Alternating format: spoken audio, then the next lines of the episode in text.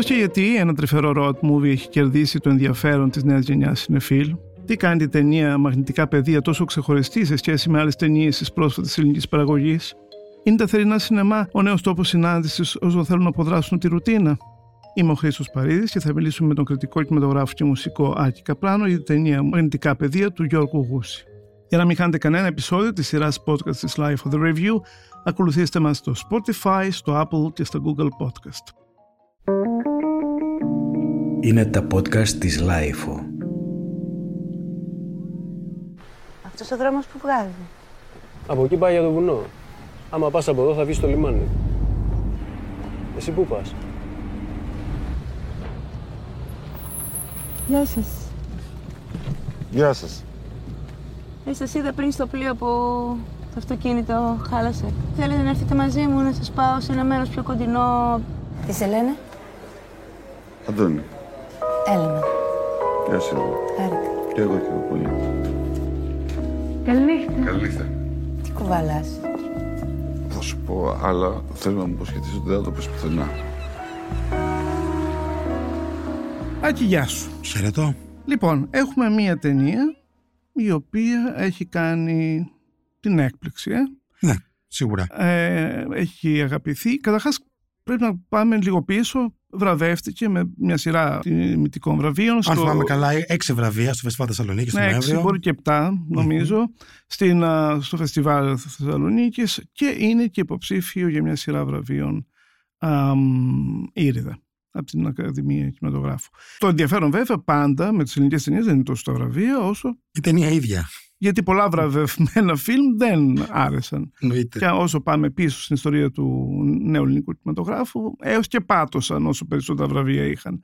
Εδώ λοιπόν συμβαίνει αυτό που τα τελευταία χρόνια μάλλον είναι αρκετά σύνηθες, τα βραβεία να εκφράζουν όντως και το λαϊκό αίσθημα. Ναι, ισχύει. Ειδικά όταν ε, είχαμε αυτή την απεμπλοκή από τα κρατικά βραβεία. Δηλαδή νομίζω ότι η Ακαδημία Κινηματογράφου ε, είναι κοντά στις ε, νέες τάσεις, είναι κοντά και στο νεανικό κοινό. Είναι πιο κοντά σε αυτόν τον κόσμο. Παλιότερα ήξερες πως η ταινία που έχει στοιχήσει περισσότερο είναι αυτή που παίρνει και τα περισσότερα κρατικά βραβεία. Γιατί θα έπαιρνε και τα χρήματα του Υπουργείου Ναι. Πολιτισμού. Σωστά. Ακριβώς. Ε, εδώ όμως έχουμε μια μικρού ε, low budget που λένε, μικρού προϋπολογισμού ταινία, υπό μια έννοια σε, δι- με τα διεθνή επίπεδα μηδενικού Ναι. κόστους, δηλαδή μια ταινία που θα μπορούσε να, έχει- να έχει κάνει ένας φοιτητής. Ε, Μμμ. Και με τα ίδια μέσα. με τα ίδια μέσα, μπράβο, με μια mini DV Ναι. και έχει α, αγαπηθεί ήδη πάρα πολύ, ε, ειδικά σ- στα πολύ κεντρικά σινεμά. ε, στα σινεμά, στα θερινά σινεμά Μμμ. που αυτό είναι η νέα μόδα από ό,τι φαίνεται. Δηλαδή ε, μετά τα τελευταία αυτά δύο χρόνια με, τις, ε, με τα lockdown ένα μεγάλο μέρος του κοινού στράφηκε στις πλατφόρμες δηλαδή το χειμώνα βλέπει ταινίες στο σπίτι του, στα λάπτοπ, στο, και στη τηλεοπτική οθόνη. Τώρα, και με το που έρχεται το καλοκαίρι, τρέχει να γεμίσει τα θερινά σινεμά. Που είναι και μια. κοινωνικά είναι κατανοητό. Θέλουν οι άνθρωποι να βγουν από τα σπίτια τους, έτσι. Βεβαίως και από, από μία άποψη αυτό έχει ωφελήσει το ελληνικό σινεμά ειδικά αν δούμε τα περσινά εισιτήρια ταινίες όπως το Πρόστιμο όπως ε, το Digger όπως ε, τα Μίλα που ενδεχομένως να μην έκοβαν τα εισιτήρια τα ίδια σε χειμερινές συνθήκες ακόμα και εκτός COVID δηλαδή και σε μια κανονική περίοδο δεν νομίζω να κόβαν τα ίδια εισιτήρια σε καμιά περίπτωση βασικά οπότε υπάρχει αυτό το νέο ρεύμα το οποίο συνεχίζεται από ό,τι φαίνεται φέτος με τα μαγνητικά πεδία. Εάν με ρωτάς λίγο να πω ότι ε, δεν θα ήθελα εγώ προσωπικά ως ε, κινηματογραφόφιλος να συνηθίσουμε στην ιδέα ότι σινεμά είναι μόνο το θερινό γιατί δεν είναι και ο καλύτερος τρόπος να δεις μια ταινία το θερινό. Ναι, αλλά μην ξεχνάς ότι τα θερινά σινεμά στην Ελλάδα, όπως ολόκληρη τη Μεσόγειο, έχουν μια πολύ μεγάλη παράδοση. Βέβαια, βέβαια. Μάλλον όχι ολο- στη Μεσόγειο ολόκληρη, νομίζω στη Μέση Ανατολή συγκεκριμένα. Σωστά. Έχει μεγάλο παρελθόν το είδος. Βέβαια, τα, τα θερινά σινεμά παλιότερα ε, υπήρχαν, λειτουργούσαν σαν μια απέραντη ρετροσπεκτίβα. Όπου έβλεπε τι ταινίες της σεζόν που είχες χάσει και έκανες ένα catch-up, ας πούμε. Ενώ τώρα έχεις νέες ταινίες, έχεις νέο υλικό. Οπότε τότε δεν σε ενοχλούσε και αν η κόπια ήταν φθαρμένη, εάν ε, την ταινία την είχες δει και την είχες ξαναδεί. Τώρα που έχεις μόνο νέες ταινίες, σχεδόν αποκλειστικά στα θερινά, γιατί οι επανεκδόσεις, να το πούμε αυτό, δεν κόβουν και πολλά εισιτήρια. Ε, εκεί είναι η ένστασή μου. Ότι για να δεις μια ταινία πρώτη φορά θα ήταν καλύτερα ο ήχος να είναι πολύ σωστός και η εικόνα να είναι πολύ σωστή. Ε, Παρ' όλα αυτά, όπως ξέρεις, έχουν ενταχθεί και στα ε, φεστιβάλ. Δηλαδή, οι νύχτε πρεμιέρα κάνουν πρεμιέρες στα θερινά σινεμά. Και οι Κάνες επίσης. Οι Κάνες, ε, βέβαια είχε να κάνει πολύ και με το θέμα της προστασίας των ανθρώπων από τον ιό. Α, στο, στη Δράμα που είναι ένα φεστιβάλ το οποίο ε, διεξάγεται νωρίς, δηλαδή όχι στο χειμώνα μέσα αλλά φθινόπωρο, Γενικά έχει επανέλθει πολύ το θερινό σινεμά γιατί είναι και ένα ευχάριστο ε, μέρος να συναντήσεις τις παρέες σου. Ή και οι μοναχικοί άνθρωποι να βγουν και να. Να κάνουν και ένα τσιγάρο βλέποντα την ταινία επίσης. Α, και αυτό που το βάζεις, βέβαια. λοιπόν, ε, αυτή τη στιγμή τα μαγνητικά πεδία ε, κάνουν αξιοσημείωτο αριθμό εισιτήριων. Να μην πούμε ονόματα θερινών κινηματογράφων, ίσως θεωρηθεί λίγο διαφήμιση. Αλλά είναι, ε, είναι αλήθεια, ειδικά στο, στο Εξάρχεια που ειναι η, ένας τόπος συνάντησης ανθρώπων με πιο ανοιχτό πνεύμα, να πω συνεφίλ, ε, πιο αυθεντικών.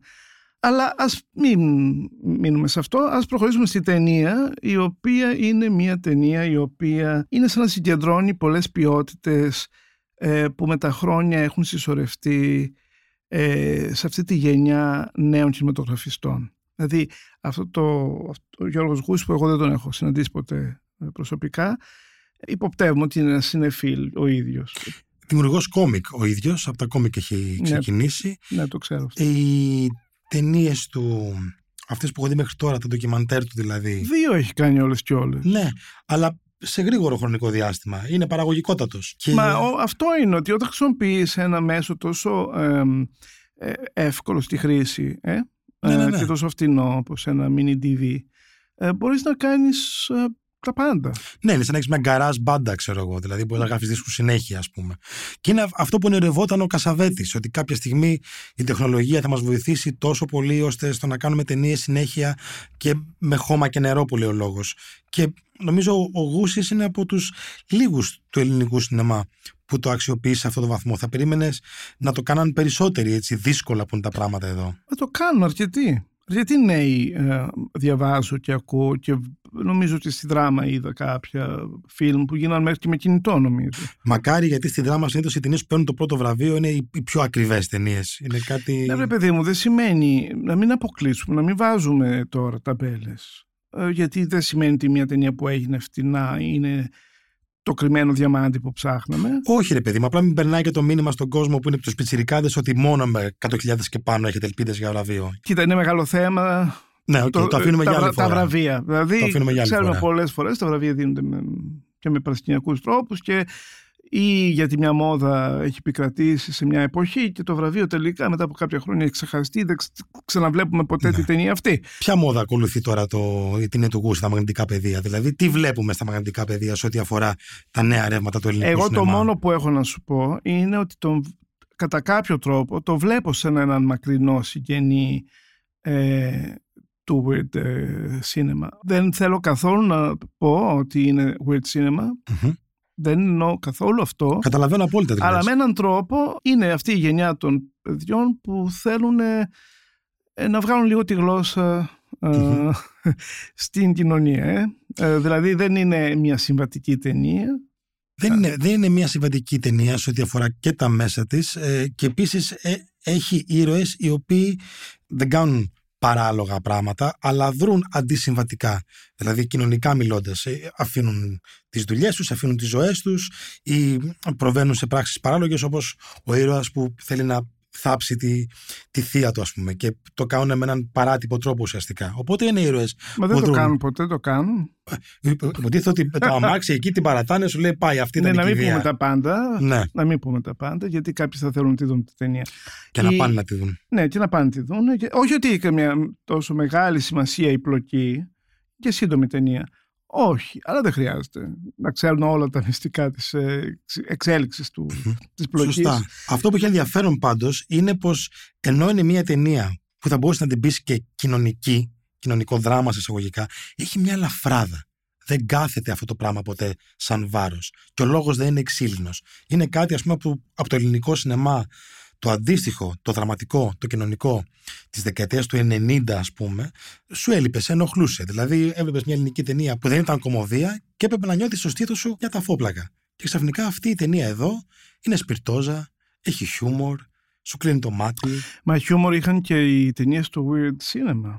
Βεβαίως, αλλά ένα, αλλά ένα βεβαίως. σουρεαλιστικό χιούμορ, ένα αλόκοτο χιούμορ. Δεν θα ξεχάσω ποτέ, είμαι στο Δαναό και βλέπω τον κοινόδοντα. Και αρχίζω να γελάω με τα ασία της ταινίας. Εννοείς στην πρώτη σου Στην πρώτη. φορά. Μμ. Τη δεύτερη φορά. Την είχα δει στις κάνε την ταινία. Και μου κάνουν Και έχει σημασία τώρα αυτό. και μου κάνουν πίσω να ξέρεις ότι δεν μπορείς να γελάσει. Με μια σοβαρή ταινία. Και εγώ λέω, μα γέλαγα στις κάνε που την είδα. δηλαδή, η, η, η, η, η σημασία, η αξία του να γελάς ή του να αντιδράς at face value που λένε, με αυτό που σου δίνει μία ταινία, ίσως, γιατί μιλήσαμε για τα εξάρχεια πριν, ίσως σε άλλους χώρους να μην είναι τόσο εδρεωμένη. Ενώ σε άλλα σινεμά, σε άλλες περιοχές, ίσως το κοινό να νιώθει πιο ελεύθερο να αντιδράσει στα ερεθίσματα μιας ταινίας πιο χαλαρά, πιο ελεύθερα, πιο άνετα. Ωραία, να πούμε μερικά πράγματα για την ταινία. Έχουμε δύο ανθρώπους, μια γυναίκα και έναν άντρα, που συναντιούνται μετά από μια σύντομη, αμ, ένα σύντομο ταξίδι με ένα πλοίο. Είναι και οι δυο με αυτοκίνητο. αμ, η γυναίκα μιλάει στο κινητό, ε, Ναι, μιλάει στο κινητό, τραγουδάει. τραγουδάει μόνη της, ναι. Και ε, ε, νομίζω λέει στους οικείους της ότι πηγαίνει για κάπου να δουλέψει. Γι' Ναι. αυτό το ακούμε μετά. Τέλος πάντων, αυτό ξέρουμε. Ο άλλος άνδρας που τον συναντάει εμ, χαλάει το αυτοκίνητο και του προτείνει να τον βοηθήσει παίρνοντάς τον μαζί της. Και γίνεται ένα, μια σύνδεση η οποία είναι χωρίς να είναι ερωτικό. Μμμ. Αυτό δεν είναι ένα ρομάντζο. Αν και βέβαια σίγουρα ε, υπο, υποβόσκει αυτό το Ναι. πράγμα. Αλλά είναι ένα σουρεαλιστικό road movie. Ναι. Δεν, νομίζω ότι δεν, έχω πει, δεν το έχω περιγράψει πολύ σωστά. Τι θα άλλο θα προσέθετε σε Εγώ θα ήθελα να σημειώσω την τρυφερότητα αυτής της ταινίας. Και έχει μια τρυφεράδα αυτή η ταινία. Έχει ανθρώπους οι οποίοι είναι απελπισμένοι, και εδώ νομίζω είναι το σημείο τομή, εκεί δηλαδή που αγγίζει πραγματικά το νεανικό κοινό. Έχει ανθρώπους οι οποίοι είναι απελπισμένοι, αλλά αυτή την απελπισία δεν την μεταβολίζουν μέσα από μαυρίλα, ε, μέσα από οδυρμό, μέσα από αίμα, ας πούμε. Ναι, Την- αλλά αποδρούν. αποδρούν και την μεταβολίζουν μέσα από μια απόδραση, αλλά και μέσα με ένα, από ένα γέλιο, από, από ένα χαζό αστείο. Για μένα η ταινία, και αυτό είναι που την κάνει ξεχωριστή, έχει την, την ελαφράδα ενός χαζού αστείου. Ενώ πραγματεύεται ζητήματα πολύ σημαντικά, πολύ Ε, σοβαρά. Και το χαζό α, αστείο α, ακούγεται λίγο παράξενο. ότι Δεν είδα καμιά χαζομάρα πραγματικά. Ε, είναι μια ταινία, χωρίς δεν είναι σοβαρή βέβαια, ούτε σοβαροφανή ακόμα περισσότερο. Κάνουν πάντως και χαζά πράγματα. Δηλαδή κάνουν- οδηγούν χωρίς κατεύθυνση, χωρίς προορισμό. Γίνονται παιδιά. Αυτό. Έχουν αυτό. την ελευθερία ε, που οι συμβάσεις της πόλης, ε, της αστικής ε, αξιοπρέπειας δεν ε, τους αφήνει ή δεν έχουν την ευθύνη κανένας άλλου εκτός του εαυτού τους. Μμμ. Έτσι δεν είναι. Δεν Δηλαδή, δίνω κάποια αρνητική σημασία στη λέξη χαζομάρα εγώ. Εμένα μου φαίνεται ότι είναι μια χαριτωμένη λέξη. Ναι. Ότι είναι κάτι. ναι, ναι, όχι, το κατανοώ, αλλά μ, είπα μήπως, ε, Ναι. μήπως παρεξηγηθεί. Λοιπόν, οι δύο ηθοποιοί κατάνε τα ονόματά τους τα πραγματικά, έτσι. Μμμ. Το οποίο είναι πολύ σημαντικό. Το οποίο είναι πολύ σημαντικό γιατί έχουν συμβάλει καθοριστικά και στους διαλόγους και στο σενάριο. Είναι η Έλληνα Τοπαλίδου, μια πολύ σημαντική καλλιτέχνηδα. Είναι, ξεκίνησε από το χορό, χρόνια, πρώτη χορεύτρια του Κωνσταντίνου Ρίγου και όχι μόνο. Και αργότερα ε, μεταπίδηση στο θέατρο, όπου είναι μια πολύ αξιόλογη ερμηνεύτρια. Πάντα σε ένα ρεπερτόριο όχι συμβατικό, με πολύ καλούς σκηνοθέτες. Και ο Αντώνης ε, Τσιοτσιόπουλος, που εγώ δεν ξέρω πολλά για τον Αντώνη. Εγώ τελευταία φορά που τον είδα στο σινεμά ήταν στην ταινία Digger του Τζόρτζι Γρηγοράκη. Ε, Είναι ένας από τους θαμώνες του μπαρ και τους ε, κατοίκους του χωριού. Είναι ένας ηθοποιός που έχει μία, μ, όπως την έχω στο κεφάλι μου εγώ, κασαβετική ευθύτητα απέναντι στο φακό. Δηλαδή θα μπορούσε να είναι ο Πίτερ Φόλκ, ας πούμε, Μάλιστα. στο στυλ του και στο πώς παίζει. Λοιπόν, αυτοί οι δύο άνθρωποι δεν ξέρω για τον Αντώνη Τσιοτσιόπουλο, αλλά γιατί το παλίδι του την οποία τη γνωρίζω και στη σκηνή και στη ζωή, ε, αυτή η ταινία είναι, είναι όλο πάνω της. Είναι σε μεγάλο βαθμό η Έλληνα. Να πούμε πως ε, ο Γιώργος Ογούσης δεν έδωσε στους ηθοποιούς του ένα σενάριο με διαλόγους, αλλά τους έδωσε 10 σελίδες με τις σκηνές. Αυτός πάει εκεί, αυτοί συναντιούνται, του προτείνει αυτό. Οι διάλογοι όλοι προέκυψαν μέσα από τις πρόβες και μέσα από το γύρισμα, μέσα από τους ευθε- αυτοσχεδιασμούς. Ναι, αλλά είναι σαφές ότι βάζουν πολύ από το προσωπικό Βέβαια, τους. βέβαια. ε, Δεν θα δούλευε αλλιώς η ταινία. ναι. Και χρειαζόταν και ένας άξονας γύρω από τον οποίο η ταινία να περιστρέφεται. Και αυτός ο άξονας είναι η Τοπαλίδου. Ναι, Η οποία επίση είναι καθηγήτρια χορού στη ταινία, όπως και στη ζωή, δηλαδή παρόλο που έχει καταλήψει το χορό, διδάσκει στην εθνική λυρική σκηνή. Έχει ένα γιο στη ταινία που τον λένε Πέτρο και είναι και το όνομα του πρώτου γιού της στην πραγματικότητα. Ε, είναι λοιπόν μια ταινία για αυτήν ε, αναχωρητισμού. Αποδρά από τον εαυτό της, λέει κάποια στιγμή κάτι ότι είδε τυχαία την αντανάκληση του προσώπου της και δεν τον αναγνώρισε. Είδε μια θεία. είδε μια θεία, μια, εννοούσε μια θίτσα. Ναι, ναι, μια θίτσα. Όπως η θεία που κουβαλάει ο, Τσιωτσιόπουλο. ο Τσιτσιόπουλος στο μεταλλικό. Αυτό το, τώρα το αποκαλύψαμε, αλλά το αποκαλύπτει και η ταινία πολύ, Πολύ νωρίς. νωρίς. Εκεί είναι το αστείο, ότι αποφασίζουν να, να βρουν τρόπο να την α, θάψουν τη θεία. Και ακολουθεί και η, η Έλενα, η οποία δεν ξέρει τι θέλει πια και αυτή από τη ζωή της. Ε; Θέλει, θέλει να τραγουδήσει. Ναι, θέλει να τραγουδήσει. Ενώ Της δεν είναι άρεσε να καλή τραγουδάει. τραγουδίστρια. Ωραία τραγουδάει στην ταινία πάντως. Ε, ναι, αλλά φανταζομαι όχι επαγγελματικά. Η Ε, σκηνή πάντως που τραγουδάει το «Θέλω να πάψεις να γελάς, θέλω να κλαις» είναι από τις πιο συγκινητικές που, που έχω δει τελευταία στο ελληνικό σινεμά. Και επειδή πήγα χθες να την ξαναδώ στην ε, Ριβιέρα, είναι φοβερό πως αυτό το κομμάτι πιάνει τόσο πολύ το, το νεαρό κόσμο. πώς τον πρόδωσες τώρα αγγίζει. την αίθουσα. Αλλά δεν πειράζει. Α, συγγνώμη, συγγνώμη. Έτσι κι αλλιώς κυρίως εκεί μαζεύονται ουρές. Αλλά, αλλά νομίζω γενικότερα μάλλον πάει καλά. Πάει καλά η ταινία. Ναι. Πάει καλά. Ε, και, στο, και ε, πρέπει να το υπογραμμίσουμε στο νέο κοινό. Τι νομίζεις ότι το νέο κοινό βλέπεις σε αυτό το φιλμ; Πως μπορεί να υπάρξει και μία άλλη μορφής, άλλου τύπου διέξοδος, γιατί νομίζω πως ε, το νεανικό κοινό ε, με, με το όλο concept της απελπισίας, ε, του μηδενισμού, του, του κυνισμού, ε, παίζει με όρους άνισους και πως ψάχνει να βρει έναν τρόπο να μ, ελιχθεί μέσα από αυτό Και να αντισταθεί. και να αντισταθεί. Γιατί είναι πολύ άσχημη περίοδος. Είναι μια περίοδος στην οποία κατά ψέματα δεν βλέπεις μέλλον. Είναι δύσκολο να δεις μέλλον σήμερα.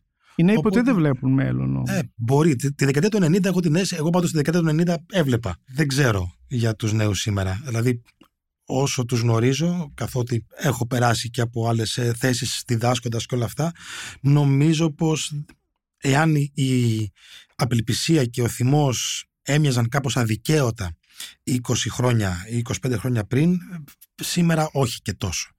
Οπότε αυτή η ταινία είναι μια ταινία που μεταβολίζει αυτήν την απελπισία, αυτό έλεγα και, και πριν, με μια ελαφράδα, με μια χάρη, με μια ομορφιά. Ε, κουκλίστηκα κιόλας για να βάλουμε και το αισθητικό μέσα, γιατί είναι μια κουκλίστικη ταινία. Και ας πούμε, ίσως και με έναν ανομολόγητο έρωτα, ίσως. Ναι, ναι. Άρα αιώνιο. Άρα κάτι που συνεχίζεται, που μπορεί να υπάρχει, που δεν έχει τέλος. ναι. Τα χρώματα της ταινίας επίσης, sorry, θέλω να το πω και αυτό. Γιατί οι γενιές του 50, ας πούμε, είχαν την αναφορά στο Technicolor, στο χιτόνα και όλα αυτά. Ε, εμένα τα χρώματα της ταινίας αυτής μου θύμισαν ε, video games της δεκαετίας του 90. ναι. Ναι, το κόκκινο Εμένα αυτό, μου θύμισαν το, το μπλε. καταρχά το, τη φωτογραφία που παράγει ένα κινητό τηλέφωνο. Μμμ. Ε, κάποιες ατμοσφαιρικές στιγμές αυτό μετά μου θύμισαν λίγο τις ταινίες του Wong Kar Wai. Μμμ. Ε, θα πω κάποιο λάθος. Για αυτό που είπα στο, για τον ε, Wong Kar Wai δεν νομίζω ότι κάνω λάθος. Το ένιωσα έντονα σε κάποιες εσωτερικές λήψεις. Από εκεί και πέρα και έξω είναι εκπληκτικό. Αυτά τα μ, πανοραμικά είναι με τι τρόπο φτιαγμένα, ξέρεις καθόλου; Είναι με drone ή κάτι άλλο; Έχει δηλαδή κάποιες σκηνές που τους βλέπουμε από πολύ μακριά και από αρκετά ψηλά ε, Ναι, αλλά δηλαδή η κάμερα- ασχίζουν δρόμους. Η κάμερα δεν κινείται όμως, δηλαδή τα drone δεν μπορούν να μείνουν ακίνητα, οπότε πρέπει να είναι από, από, κάποια, από κάποιο βουνό, από κάποια πεδιάδα, κάποιο λόφο. Πάντως είναι πάρα πολύ ε, αισθητικά πάρα πολύ όμορφα Ναι, ναι, αυτά ναι. τα πλάνα δηλαδή με τους δρόμους ε, που διασχίζουν το, αυτο, το αυτοκίνητό τους και ό,τι άλλο βλέπουμε. Και είναι, νομίζω- Να πούμε ότι είναι γυρισμένο στη Κεφαλονιά που είναι ένα πολύ όμορφο τοπίο αυτό που Ναι. βλέπουμε. Και- Χειμώνα, όχι καλοκαίρι, δηλαδή είναι μια, ένα ας πούμε ερημικό τοπίο. Μμμ. Και να πω και ένα τελευταίο, μιας και μιλήσαμε για το νεανικό κοινό πριν, νομίζω η, η αίσθηση του να βλέπεις μια καινούρια όμορφη ταινία σε γεμάτη αίθουσα και να ξέρεις ότι αυτή η ταινία γυρίστηκε με πολύ λίγα λεφτά, σου δίνει και μια ελπίδα. Ε, ως νέος άνθρωπος, ότι σε φάση μπορώ κι εγώ να κάνω κάτι όμορφο, όχι ταινία, οτιδήποτε. Να φτιάξω κάτι όμορφο χωρίς να τρέξω για επιχορηγήσεις, χωρίς να, χωρίς να βάλω το, το ενέχειρο το σπίτι μου, χωρίς να με δανείσουν οι γονείς μου, χωρίς οτιδήποτε. Ε, καλά, νομίζω ότι αυτό έχει καταργηθεί εδώ και χρόνια. Από τη στιγμή που άρχισαν ε, να εξελίσσονται τα, η τεχνολογία, δηλαδή τα, τα gadget, νομίζω εδώ και αρκετά χρόνια οι άνθρωποι μπορούν να κάνουν μικρά ή μεγαλύτερα φιλμ. Μπορούν, αλλά με τέτοια επιτυχία να έχει τόσο κόσμο. Δηλαδή η επιτυχία είναι που. Δεν έχουμε το άλλο κάνει. παράδειγμα. Δεν μπορώ να σκεφτώ άλλο παράδειγμα. Μουσικά, ίσως δίσκοι που έχουν γραφτεί φτηνά και έχουν επιτυχία, ναι. Ε, αλλά στο σινεμά τέτοιο παράδειγμα όχι. Το προηγούμενο παράδειγμα, μπο- αν μπορώ να σκεφτώ ένα, ε, θα ήταν το πρόστιμο, που ήταν μια ταινία η οποία όμως είχε στοιχήσει πάνω από 10.000 ευρώ. Ε, εδώ πέρα έχουμε μια πολύ φθηνή, μια ταινία που δεν έχει στοιχήσει ούτε τα μισά. Και 10.000 λέω λίγα, έχει στοιχήσει πολλά περισσότερα. Αλλά εδώ έχουμε μια ταινία που δεν έχει κοστίσει ούτε τα μισά. Ε, Νομίζω δηλαδή ότι ε, αν ήμουν εγώ 18-20 χρονών πρώτε του Σταυράκου και έβλεπα ότι μια ταινία που έχει στοιχήσει τόσα λεφτά έχει κερδίσει τόσο κόσμο και έκανε και εμένα να βγω από την αίθουσα ανάλαφρος, θα πω τίποτα δεν είναι αδύνατον. Τίποτα δεν μπορεί να μου στερήσει το όραμά μου, αυτό που Ναι. θέλω να κάνω. Καλά, ο ενθουσιασμός των νέων πάντα υπήρχε. Δηλαδή, ε, ανέκαθεν στο φεστιβάλ Θεσσαλονίκης έβλεπα ανθρώπους να ενθουσιάζονται με φιλμ μικροβεληνικούς και να λένε Ναι, θέλω και εγώ να γίνω σκηνοθέτης. Το θέμα είναι ότι στο Φεστιβάλ Θεσσαλονίκης οι ταινίες ξεκινούσαν και τελείωναν την καριέρα τους εκεί. Ενώ, στη- ενώ στα σινεμά μάλλον την ξεκινούν για τα καλά. Τι άλλο κρατάς από αυτό το φιλμ; Καταρχάς ε, να πω ότι κρατάω μια υπόσχεση για sequel.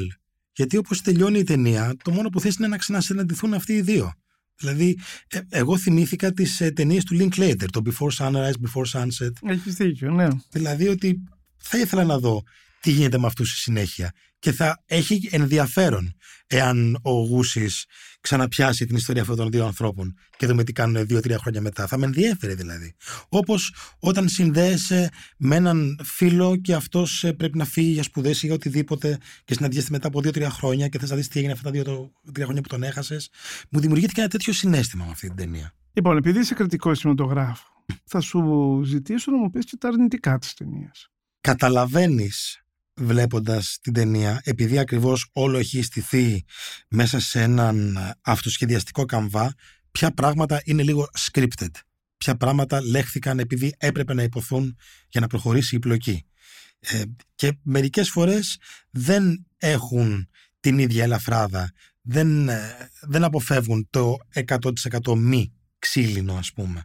Ε, επίσης θα μπορούσα να πω πως ακόμα και για τα 80 λεπτά που διαρκεί η ταινία ίσως μία-δυο σκηνές να overstay their welcome που, που λένε οι Αμερικάνοι.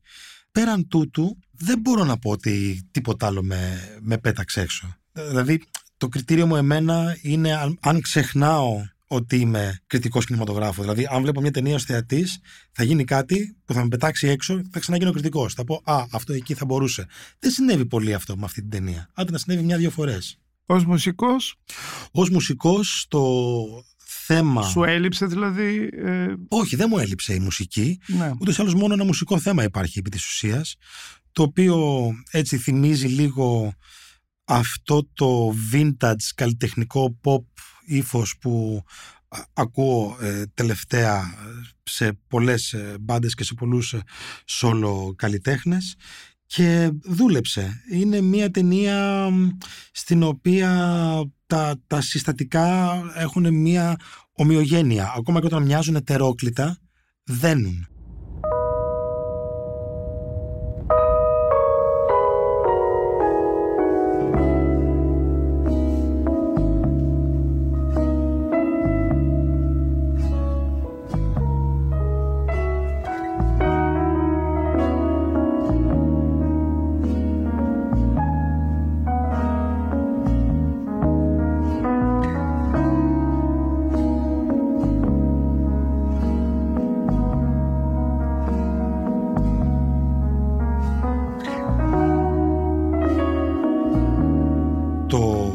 Ζήτημα της σκηνοθεσίας, για να πω και ένα τελευταίο, σκηνοθέτης δεν είναι αυτός μόνο που στείλει την κάμερα ωραία, τραβάει τα ωραία πλάνα, κάνει τον ωραίο ήχο.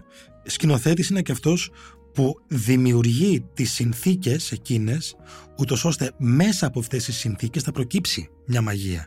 Να προκύψει ένα ωραίο λάθος, ένα ωραίο ατύχημα. Και πάνω σε αυτό κρίνεται μια ταινία σαν αυτή του Γούση και πάνω σε αυτό είναι απόλυτα επιτυχημένη. Έχω διαβάσει διάφορα που έχουν γραφτεί. Κάποιοι δηλαδή τον συγκρίνουν με κάποιες πολυδιάσημες υπογραφές. εγώ το, ε, θα το απέφευγα αυτό εγώ. Α, τότε να μην αναφερθούμε. Α, αλλά... να αναφερθούμε. Όχι, ε, δεν έχουν άδικο. Δηλαδή αναφέρονται πολύ κυρίως στον Τσιόλη, στον ε, Τζάρμους. Εγώ θα έλεγα και λίγο Ανιές Βαραντά, ίσως. Ναι, ναι, ναι. Ε, όλα αυτά είναι καλά. Πολύ καλά είναι. Είναι όλα καλά αυτά γιατί ε, είναι ένα. Ε, δεν νιώθω ότι μιμείται κάτι. Και ελπίζω να μην το κάνει ούτε στο μέλλον. Δεν το κάνει και έχει και μια ελληνικότητα η ταινία. Δηλαδή, άμα της κλείσεις τον ήχο, ξέρεις που διαδραματίζεται. Ξέρεις από πού είναι αυτή η τύπη. Με τις ταινίες, με άλλες ταινίες του, επειδή αναφέραμε πριν το Greek Weird Wave, με τις περισσότερες ταινίες του Weird Wave δεν το έχεις αυτό. Άμα κλείσεις τον ήχο και σου πούνε την είναι Ιαπωνέζικη, θα πεις: OK, Ιαπωνέζικη. Πάντως, ε, αν κρίνω από αυτά που βλέπαμε επί χρόνια στο Φεστιβάλ Κινηματογράφου Θεσσαλονίκης, η, η ελληνική κινηματογραφία έχει μια ε, μακρά παράδοση στις ταινίες αναχωρητισμού. Όχι πετυχημένες πάντα, πολλές φορές μάλιστα και μετριότατες, αλλά ήταν ο τρόπος ανθρώπων που ίσως να μην είχαν τελικά την ικανότητα να είναι σκηνοθέτες, αλλά ήταν ένας τρόπος να εκφράσουν την όποια απέχθεια της συμβατικής ζωής. Ε, δηλαδή, ήταν ένας τρόπος να μιμηθούν τον Αγγελόπουλο, ας πούμε. Ή το Βέντερς. Ε, ναι, όλους τους μεγάλους των mm. παλιού καιρού σκηνοθέτες, δηλαδή να δείξουν υπέροχα τοπία και να μην πολύ μιλάνε, γιατί δεν είχαν τίποτα να πούνε, ίσως. Ναι. Ε, και όταν μιλάγανε ήταν πλάτη με πλάτη. Το οποίο ήταν το πιο ανεξήγητο για μένα. Δηλαδή, σε, σε τόσες ελληνικές ταινίες είχες διαλόγους και δεν κοιτάγανε ποτέ ο ένας τον άλλον στα μάτια. Κοιτούσε ένας από εδώ, ο άλλος από εκεί, είχαν τις πλάτες τους κολλημένες. Ένα ένιγμα. Ναι. Ε, λοιπόν, αυτή είναι ε, μία ταινία αυτό που λέμε σαν κλισέ, αλλά είναι αλήθεια μάλλον, handmade. Ναι. Ε, πολύ απλά φτιαχμένη, με, το, με τα πιο απλά υλικά. Δεν ξέρω, υπάρχει διευθυντής φωτογραφίας; Υπάρχει, ναι, υπάρχει, ναι. ναι, υπάρχει. Βέβαια, βέβαια. Ο Γιώργος Κουτσελιάρης, ο οποίος μάλιστα ναι, ο Γούσης τον αναφέρει σαν βασικό συνεργάτη του. Ναι. Συγγνώμη αν προς στιγμή πήγα να τον. Ε, αλλά, αλλά σίγουρα δεν υπάρχει μακιγέ, δεν υπάρχει σκηνογράφος, δεν υπάρχει... Ενδυματολόγος ε, μάλλον, ναι, δηλαδή είναι ναι, τα δικά είναι, τους. Είναι, είναι ε, κάποιοι άνθρωποι που αυθόρμητα πήγαν στη, σε ένα νησί και κάνανε ένα πολύ ειλικρινές και πολύ αυθόρμητο ε, φιλμ, αυτοσχεδιάζοντας σε κάθε τους βήμα. Ε, δηλαδή αυτό, αυτό δείχνει μια ελευθερία. Και αυτή την ελευθερία είναι που κάθε άνθρωπος που είναι στα 20 του οραματίζεται για τον εαυτό του, για την κοινωνία, πριν τα τον φάει η Ναι, και για το μέλλον του, ναι, και για το μέλλον του. Λοιπόν, ωραία τα είπαμε, Άκη. Ναι. Νομίζω ότι το μόνο που έχω να πω είναι ότι μακάρι να συνεχίσει αυτή την καλή πορεία στους κινηματογράφους της Αθήνας και ελπίζω της υπόλοιπης χώρας η ταινία. Και βέβαια μακάρι να γεμίσουν τα θερινά σινεμά από εδώ και πέρα με όποια ταινία παίξουν. Ναι, ε, και, και εκεί είναι ένα ζήτημα αυτό. Ελπίζω κι εγώ και να γεμίσουν τα θερινά και να τα στηρίξει ο κόσμος και να τα στηρίξουν επαρκώς και οι εταιρείες διανομής. Και να συγχαρούμε και τους ανθρώπους αυτούς, τον Γιώργο Γούση, την Έλληνα Τοπαλίδου, τον Αντών Τσιόπουλο, τον ε, Γιώργο Κουτσαλιάρη. Το, την, την, την, την εταιρεία παραγωγής πίσω από την ταινία, την Heretic. Άκη, με ευχαριστώ. Και εγώ πολύ. Ήταν ένα ακόμα επεισόδιο της σειράς podcast της Life of the Review και σήμερα μιλήσαμε με τον Άκη Καπράνο για την ταινία Μαγνητικά Παιδεία του Γιώργου Γούση. Για να μην χάνετε κανένα επεισόδιο της σειράς podcast της Life of the Review, ακολουθήστε μας στο Spotify, στο Apple και στο Google Podcast. Ηχοληψία, επεξεργασία και επιμέλεια, φέδωνας χτενάς και μερόπικοκίνη. Ήταν μια παραγωγή της Lifeo. Είναι τα podcast της Lifeo.